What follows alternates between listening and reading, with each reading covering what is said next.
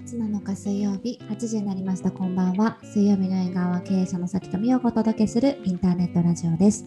美味しいおやつやお酒を囲みながらライフスタイルやキャリア日々のちょっとした気になることについて語り合います。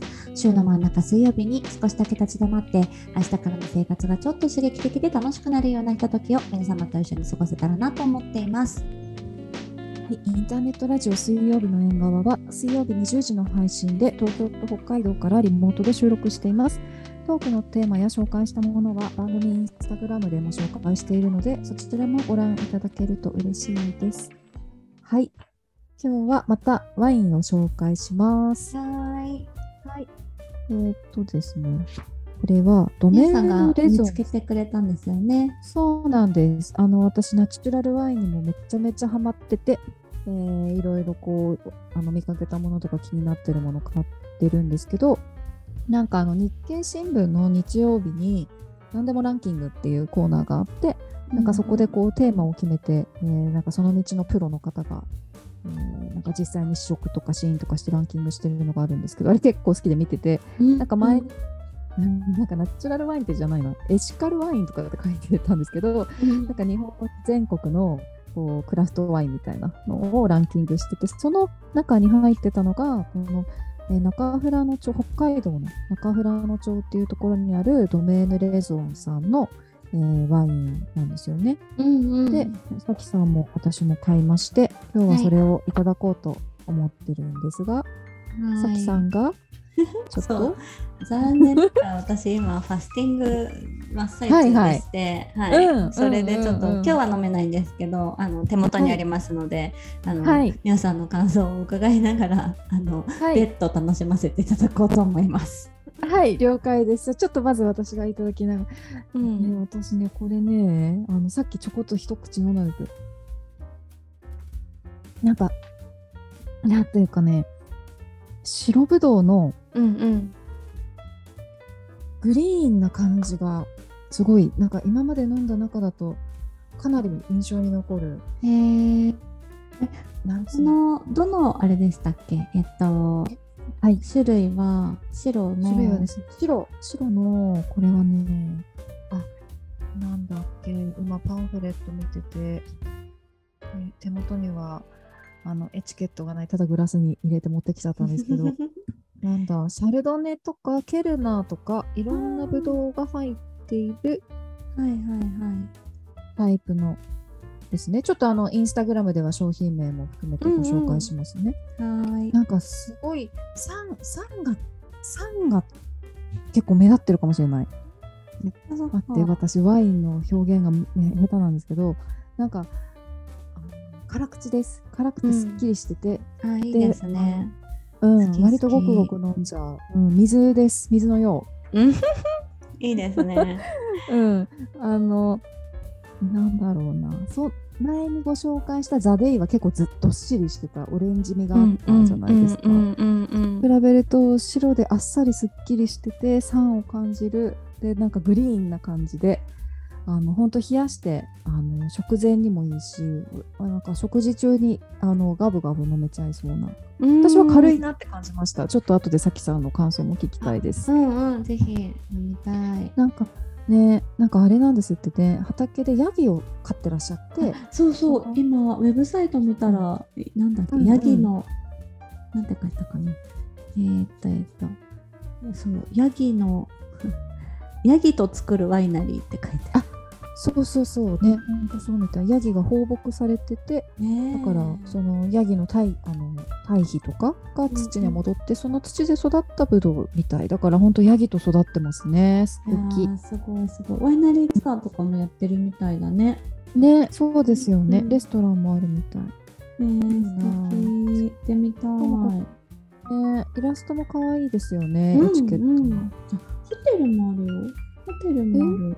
泊まれるみたい。うんあ、そうなんだ。うんうん。へえいいないいな。行きたい北海道も全然ね、行ったことないところがたくさんあるから行ってみたい。富良野だったらどどこから行くんですか、旭川たちは、あ、そうですね。旭川、電車だったら旭川まで行って、そこから車とかバスかな？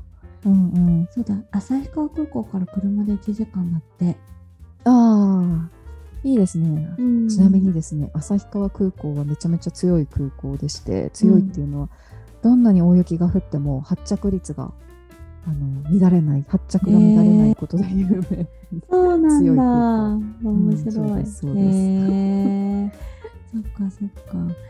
えちなみにさきさんそう私もねファスティング何回かやったことあって私結構好きなんですけど、うんえさきさん何何？どんなファスティングしてるんですか、今ね5日間とか？えっとね、3日ファスティングで、あ実は昨日終わったんですよ、ファスティング自体は。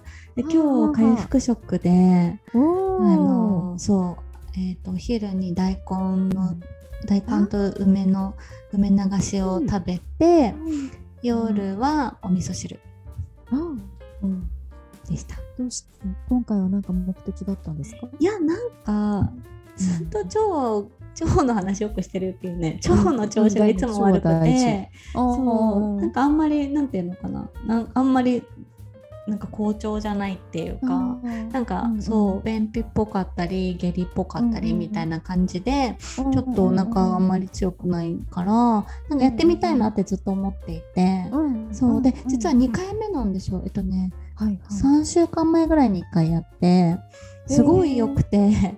おお、うんうんうん。でえっとねちょっと詰めてやった方が最初はいいって言われたから、えっとうんうん3週間経って今もう一回やってるって感じ。おお、うんうんうんえー、そっか。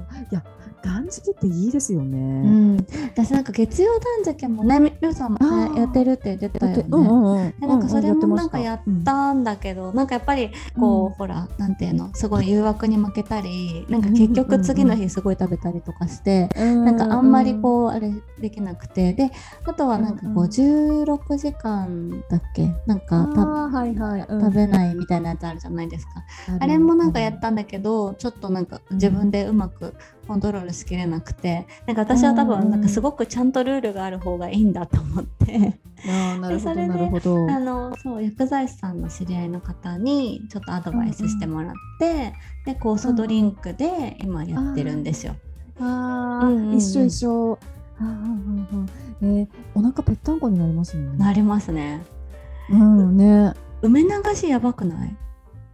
梅流しやばいですよね。やばいねやばいよね。うんうんなんかほんとすっきりしますよね。うんすごいトイレからちょっと離れられない瞬間あるよね。うんうんうん。いやでもすあのやっぱりねちゃんとこう体から出てくってほんと気持ちいいですよね。うんうんっていうことに気づいてあとねピラティスとかやってるじゃないですかではいやっぱりねすっごいすっきりしてるからなんかね、うん全部がつながる感じがすごくてうんなんかあの気持ちいいんだよね。それもなんていうのかな。なんかこう今までもやってるんだ同じことやってるんだけど、もう汗の量とかも倍ぐらいかくし、うわーすごい。うん、なんかねすごいんだよね。なんかこうつながってる感じがすごいあって、うん。体も動きやすい。し、うんうん、なんかそうだからねなんかちょっといいなと思って今ちょっとやってる。うん、へえなんかよくその1日目辛いとかっていう人もいるじゃないですか、うんうんうん、頭痛したりとか、うんうん、そういうのはなかったですか？私全くないのおいいいいいい何にもなくて、うんうん、頭痛もないし、うんうん、お腹すくもなくて。ななんか匂いでちょっと辛いなみたいな、なんかとかあとやっぱ味、うん。ね酵素ドリンクだけだと飽きてきちゃうから、うんなんかそういう意味で口がなんかほ他のもんなんかね食べたいなとかっていうのもあるし、あなんか、終わったら何食べようかなとか思って、昨日はね、うん。なんか知らないけど夢にシェイクシャックが出てきて、そう夢でシェイクシャック食べたいって思ったんだけど、そうそうそう、うんうん。でもなんかすごいなんだろう。なんかね頭痛とかなんか不調はあんまりない、うん。ちょっと体力がやっぱさ消耗するから歩いたりとかすごいしたりするとあの、うんうん。ちょっとしんどいなとかあだるいなとかはあるけどそれぐらいかな、うん。うん。うん。あじゃあ合ってるんでしょうね。うん、意外といいのかもって思った。うん。さあ辛かった、いや私もね実は全然辛くなくって、ん。全然っていうかまあその時によったら食べたいなとかなる時ももちろんあるんですけど、それよりもそれを勝るくらいのなんだろうすっきり感？えーえでもその時ご家族はどうしてんの？えっ、とね5日間の時は、ん。えっ、と 私3泊くらいの出張と重ねたんですよ。あーそっかそっか。そうそうだからもうあの家族は結構もう別行動みたいな感じだったけど月曜断食の時はね普通にご飯は私が、あのうちご飯は夫も普通に作るからあの夫が全部作るっていう時もあるし私が作って、でももう味見とかはせず普通に。で同じ食卓にはつくけど私はなんかお水だけ飲んでるとかえやってました。え、うん。でもそうだ。断食いい。ね、うん。いいよね。私もちょっと好き。好きだった。うん。ね。なんかいかにこう胃に胃とか腸に常に食べ物が入ってるのかを感じますよね。はい感じる。いやうんーそうでもなんかそうだからね、明日明後日か。明後日でうん。一応その回復食3日なので、明後日で一応終わりだから、ちょっとうん明後日以降が楽しみですけど、うん、うん。いいですね。いや、はい。私もなんか聞いてたらやりたくなってきたな。いやー、そっか。じゃあちょっとあのまたお酒飲める時になったらぜひ飲んでみてください。うん、楽しみ飲みます飲みます、はい。えっ、とじゃあ今日なんですがお便りをいただいてますので、そう嬉しいよはいねね、はいじゃあ紹介をさきさんに読んでもらおうと思います。はい。えっ、と、神奈川県にお住まいのみゆきさんからいただきました。さきさん、みおさん、こんにちは。私は建設業界で働いていて、現在34歳です。3年前に全く異業種の業界から未経験で転職し、1年目の成果が評価され、100年に一度と言われる大規模なプロジェクトのリーダーを今は担当しています。素晴らしい。想像以上に男性社会が根強い現在の会社で経験もまだまだ浅い中毎週お二人の話を聞くことを楽しみに過ごしております。お話を聞きながら毎回うんうんと深くうなずく共感することばかりです。でも2人の姿にまだまだだな頑張ろうと励ましてもらっています。人生の先輩としていつも尊敬し応援しています。ありがとうございます。うん。ありがとうございます。前職も現在もザ男社会な業界でもっと女性が働きやすくなればいいなといずれは管理職になりたいと思っていました。現在のプロジェクトがあと数ヶ月で一段落するため一度人生とキャリアの棚卸しをしようと考えていますお二人が30代でやってよかったこと30代で良かったことやっておけばよかったことを教えてほしいですまた今後やりたいことも聞きたいですこうしてポッドキャストを通してお二人とつながれていることがとても嬉しくありがたいです。これからも配信を楽しみにしています。とのことです。いやー嬉しい素晴らしいですね。ねすごい。全部がすごいなんかい一つの段落に一つため息ついちゃう感じしますね。いや、本当にすごいと思う。うん謙虚だしもね。ね素晴らえ。しい。褒めてください、自分のこと。おめでとう、私。ですおめでとう私です本当に。うんえいやなんかねすごいなと思うところたくさんあるんですけど中でもこうザ男社会の中であの女性が働きやすくなればいいなと思っていずれは管理職になりたいと思っていたっていうところが特にすごいですね。素晴らしいよね。ねうん、でもね、今の建設業界って、まあ、前職はわからないけれども、なんうんけ建設業界は多分本当に男社会なんだろうなっていうのは私もねお店作りとかしてる中で関わるとやっぱりね感じるところがあるから本当に、うんうん外からのあれだけどお察しししますだしそこで変えていこうっていうパワーは本当に素晴らしいと思うな。いやー本当ですねすごい、うんなんか会いたい会ってみたいですね。うん本当、うん感心して終わっちゃいそう。確かにすごいなって言って。てなんか親戚のおばちゃんみたいになっちゃった。いやでも嬉しい。うんいやそして興味深いテーマですね。30代でやってよかったことと、えーややってておけばよよかったこと。ううんんどっちもあるな。うんやってよかったなっていうことからいきますか。うん、皆さんなんかありますか？私はですねやってよかったのはあのやっぱり自分で会社をやってみるっていうことは本当にやってよかったなあー、って思そっかそっか。あれ何歳の時でしたっけ？36歳うん6歳かな？うん6歳とか7歳だと思います。自分で、うんまあとそれまで、まあ、4社勤めてたんですけどそれまで、うん。で10年働いた会社を辞めて1回あの自分でチャレンジしてみようって思って始めたことは本当に良かったと私は思いますね。素晴らしい。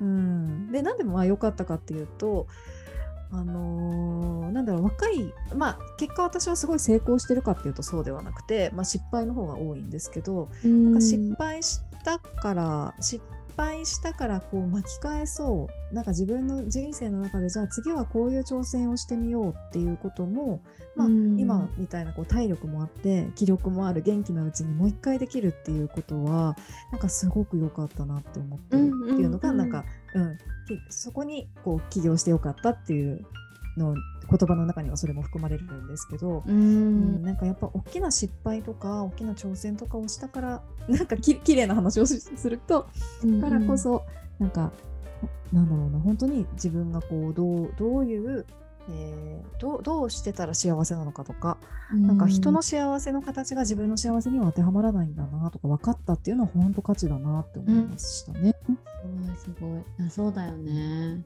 大事なことだと思う。うん。うん。うんうんうんさきさんは何ですか？私はなんかいろいろあるんですけど、うん、多分なんかまとめると、あの、うん、なんていうかな。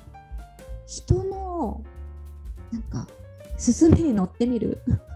なんていうのかな、こう結構信頼する周りの人とかなんかそういう人が、うん、まあ、例えばなんか例で言うと社長やってみないって言われて社長やってみたとか、海外で働いてみないって言われて海外で働いてみたとか、うん、なんか結構そのチャレンジのタイミングって自分ではなんかこうもやってたりとかできるかなみたいなとか、なんか思うこととかたくさんあってこうちょっとまあともするとひるんだりとか二の足踏んだり、断ったりすることもあったし、あるかもしれないんだけど、なんかもう言ってくれたからやってみっかみたいな感じでやってみるっていうのはなんかすごい結果的に自分のキャリアの幅とかを広げたなっていうふうに思っていて。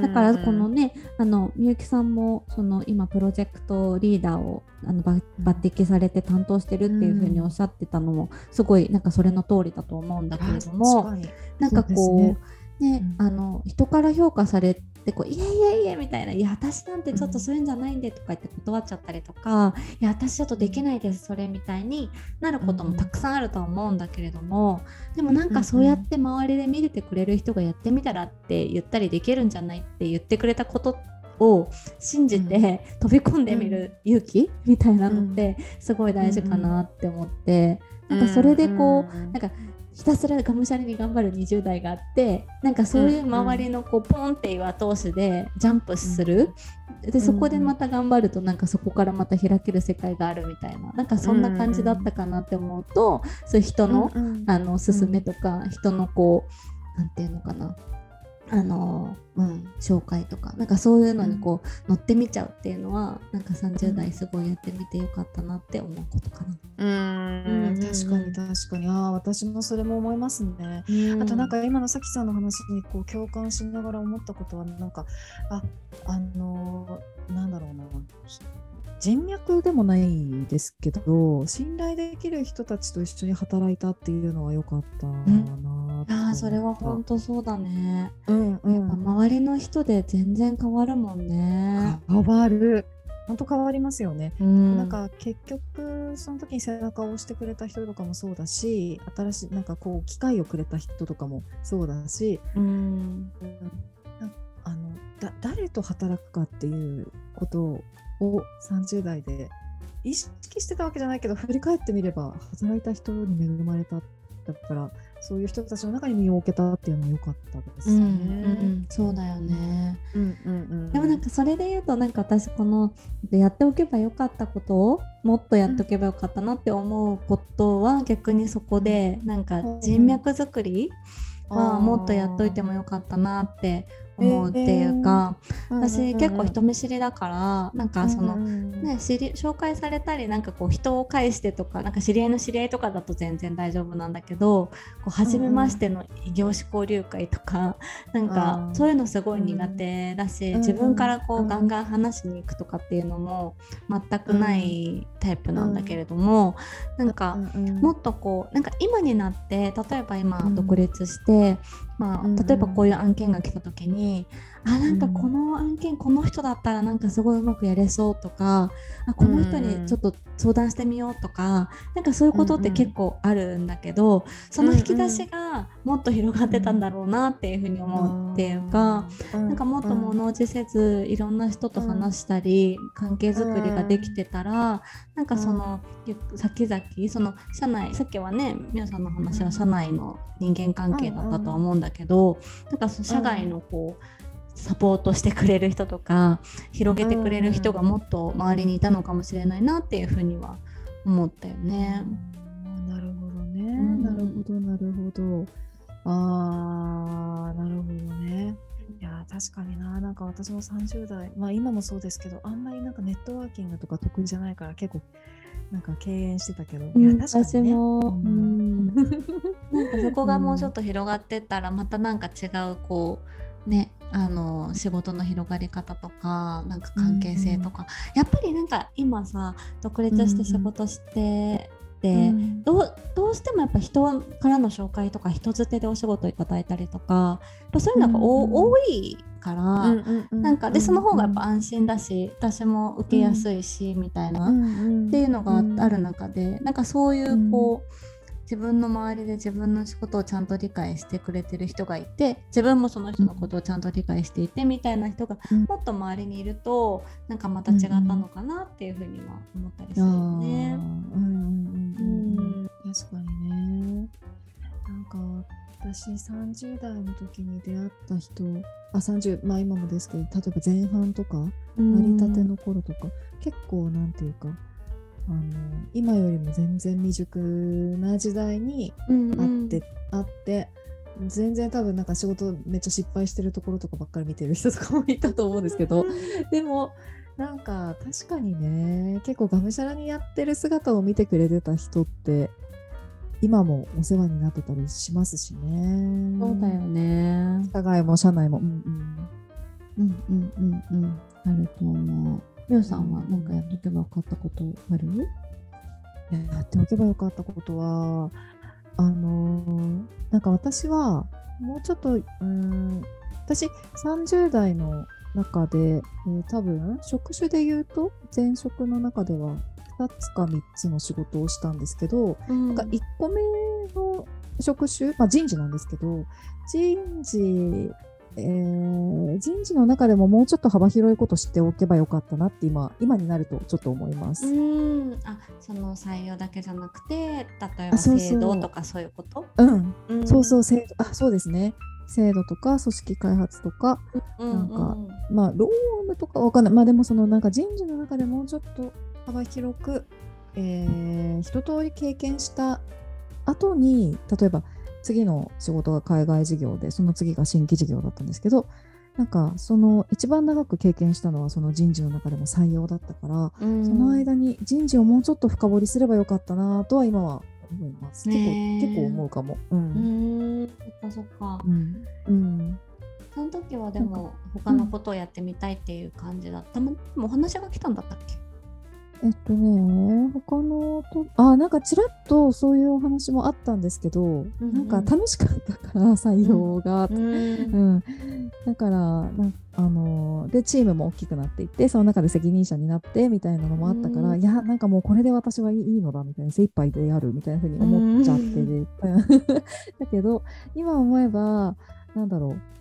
うん、そその後にやってたことって結構なんか新規新規屋さんなんですよね新しい 海外もそうだったし新規事業もそうだったんですけど、うん、なんかこうあ新しい何かをこう起こす時に、うん、えー、起こすところになんか携わってこうガガガガって進めてたみたいな感じだからじゃああなたのスペシャリティは何って聞かれた時に、うん、はてみたいな感じでも今はあるんですよ。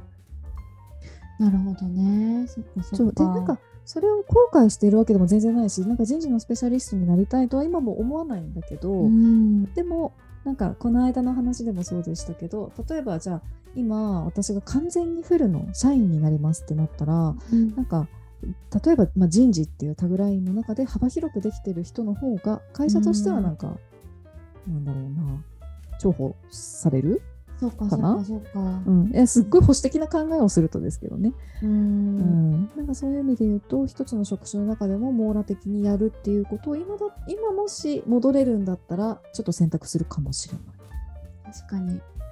うん。そうだね。でもなんかそういう意味ではちょっと、私は逆にこう食わず嫌いでやらなかったことをなんかもうちょっと深掘ってやってもよかったのかなって思ったりもするかな,、なんかその食わず嫌い、うん。なんかそれこそその私数字が苦手とかなんかその、例えば、なんだろう。ロームとかなんかその、はいはい。なんだろううん。制度とか、なんかそういうちょっと守り系が苦手みたいな、ああ私めっちゃ苦手。はい。うん、だからうん。なんかこう、あえて避けてきてたところも私はあってやりたくないっていうか、得意な人に任せようみたいな感じでちょっと逃げてきたけど、うん。でもなんかもうちょっとそのうん。自分がやらなかったとしてもなんかその仕組みを理解するというか、最低限なんかこう把握しておくみたいなところの基礎お勉強はなんかもうちょっとしてもよかったかもしれないなとは思うよね。んん。はいはいはいはい。うん。それはいやもう完全私も同意ですうね。ん。うん。確かに確かに。でもなんか全然関係ない角度で言うとさなんかこういうちょっと30代でさちゃんと女友達作った方がよくない？とかって。なんか難しい話なんだけど。なんかまあ女友達じゃなくてもいいかもしれないけどなんか仕事のこともプライベートのことも話せる人がなんかいるといないでだいぶ違う気がするっていうか、なんかもう今振り返ると思う。うん。なんかライフステージが変わるタイミングだし、この、うんねあのご相談のみゆきさんで言うと多分キャリアをこうしっかりね、これからうんうもん築かれていかれたいって思ってらっしゃる方だと、なんかこうそう例えば大学時代と高校時代仲良かった子とずっとなんか同じ話ができるようになるかっていうとちょっと違うこともあるじゃない？もちろんそういう子もいるとは思うけどなんかなんかその中でこうどういうふうなんか、まあ、新しい出会いとか新しいねまあ、彼とか旦那さんとかもあるかもしれないけど、うん。なんか身近な人にこういろんな話ができる人がいるといないではだいぶ心の持ちようが違うのかなって思うから、ななんかこう仕事外の話で言うとなんかそういう、うん。なんかそれはそれなんかその周りの人が変わっていくことはもうしょうがないことだからなんかそれはそれとして認めて、うん。でもなんかその自分として新しいこう新しくこう自分が居心地が入れる居心地よく入れ入れるなんか仲間がまた見つかるといいのになって、いいいいいいのになっていうかいいなっていうふうに思う、はい。ねなんかそこもなんかこうんうそういう時間もお忘れなくっていうか。いやー確かにね。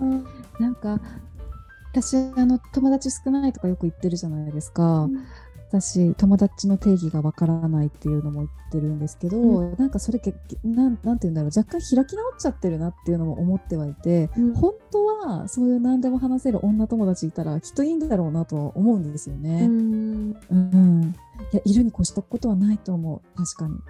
ね、いや私もいないんだよ。なんか全部が全部話せる人とかいないんだけど、うんなんかんそういうでもほらパーツパーツではねいたりとか、うんうんうんうん。なんかその瞬間うん瞬間にはいたりするからなんかでもそういう人たちとなんかこう何の利害関係もなくたわいなく喋れる、ではいはい。私も頑張るあなたも頑張るよねみたいな一緒に頑張ろう、乾杯みたいななんかそういう時。間ってなんか大事じゃん。いいやわかる乾杯ね乾杯ができる何のそうわかるすごいわかります。うん。なんかそういうのなんかそういう時うん間結構重要。で、なんかそれってなんかその愚痴る会じゃなくてなんか前向きな感じの人がいいよね。はいはいはいはい。わかるわかるわかる。なんかこう私はこれこれ、はい、もう大変なんだよねとかって、まあ、それも笑って話せちゃうみたいな、でもなんかもう、うんでも私こういうことやってみたいからこういうことやって頑張るんだみたいな。もう大変だようんみたいになんかわははってガハハって飲める人あーそうです がいね。るといいよね。いいいい。いや私も確かになんか少ないけれどいて、うんうんでうん。なんかそういう人は思えばその20代30代の時から一緒に働いててなんかお互いを知っててなんか頑張り頑張りがちな 夫人たちみたいな。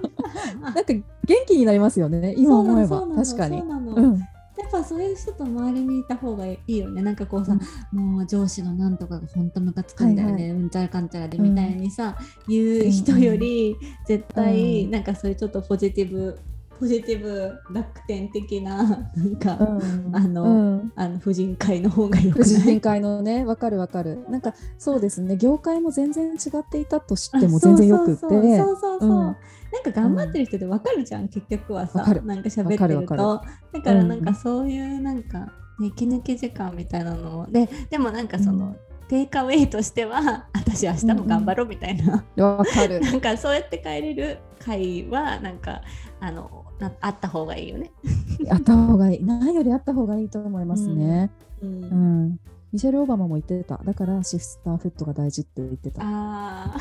出た、ミシェル・オバマ。そう。でなんかシスターフットが大事とかって言われるといくら私大好きなミシェルだったとしてもうん？って思うんですけどなんか今みたいな話で言うと確かにですね。そうそう。なんかね、そうもちろんねあの仕事面でのさ、やっておいた方がいいこととかあるし、それを話したんだけどなんかそれも大事なんだけど、きっとなんか、うん、みゆきさん頑張る人な気がするから、いやなん絶か、対そうだわ。うん、だからなんかそういうガハハ乾杯の会うんをぜひ。うん確かにね。そうですね。うんなんかでも私今思ったんですけど、んこの縁側のオープニングで明日からの生活がちょっと刺激的で楽しみになるって言ってるじゃないですか。んなんかこれ最初からこうやって言ってるけど、なんか私たちそういうのを求めてたのかもしれないですね。確かに確かにいやそうなんだよ。うん。乾杯をしているのかな？うん週に1回。確かにそうだよ。うん。乾杯してるよね。確かにう。んだから大事なんですよね。きっとね。うん。うんだってなんかまあそうねまあポッドキャストでネガティブな感じで終わることはきっとないんだけどでもまあ、うんなんか2人で飲んでたとしても結構ポジティブでわ、笑って終わってるもんね。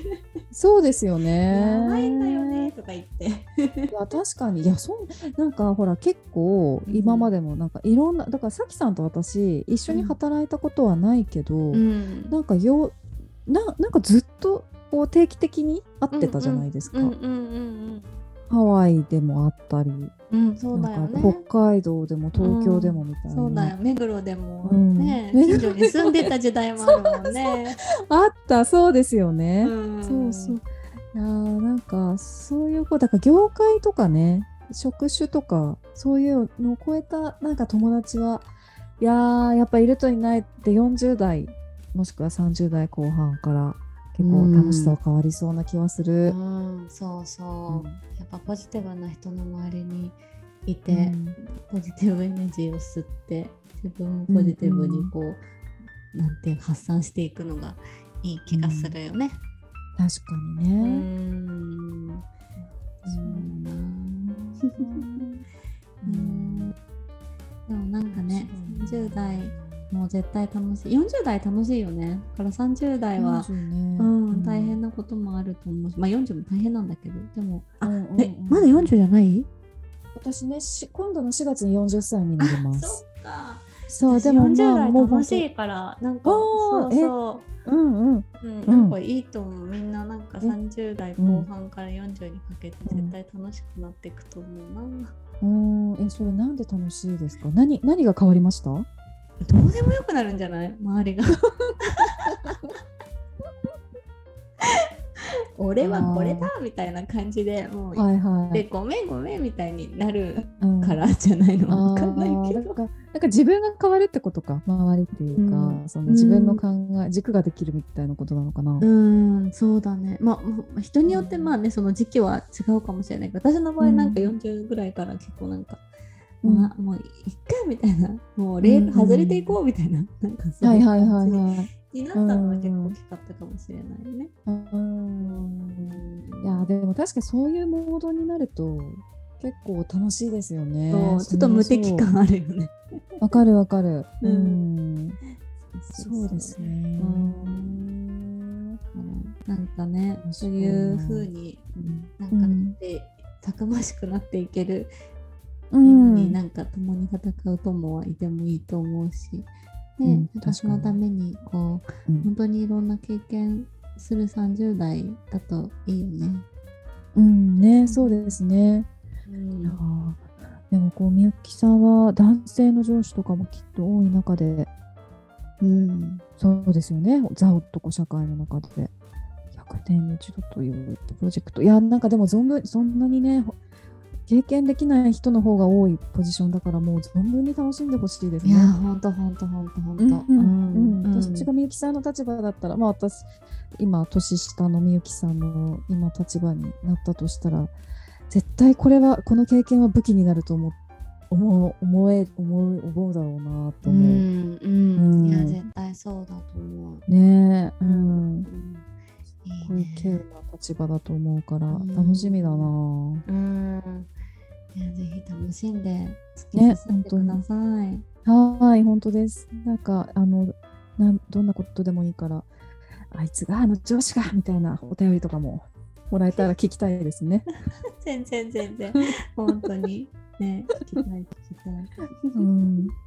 えー、素敵でもらえて嬉しかったね。ね嬉しい、ありがとうございます。ありがとうございます。水曜日の映画では皆様からのお便りを募集しています。話してほしいテーマや聞いてみたいことなどぜひお寄せください。はい、いただいたお便りはすべて2人で大切に拝読します。ポッドキャストのプロフィールトップにあるフォームから送信できます。また、水曜日の映画はインスタグラムではおもたせの紹介やアフタートークを続けています。こちらもぜひご覧ください。はい。では、今日もありがとうございました。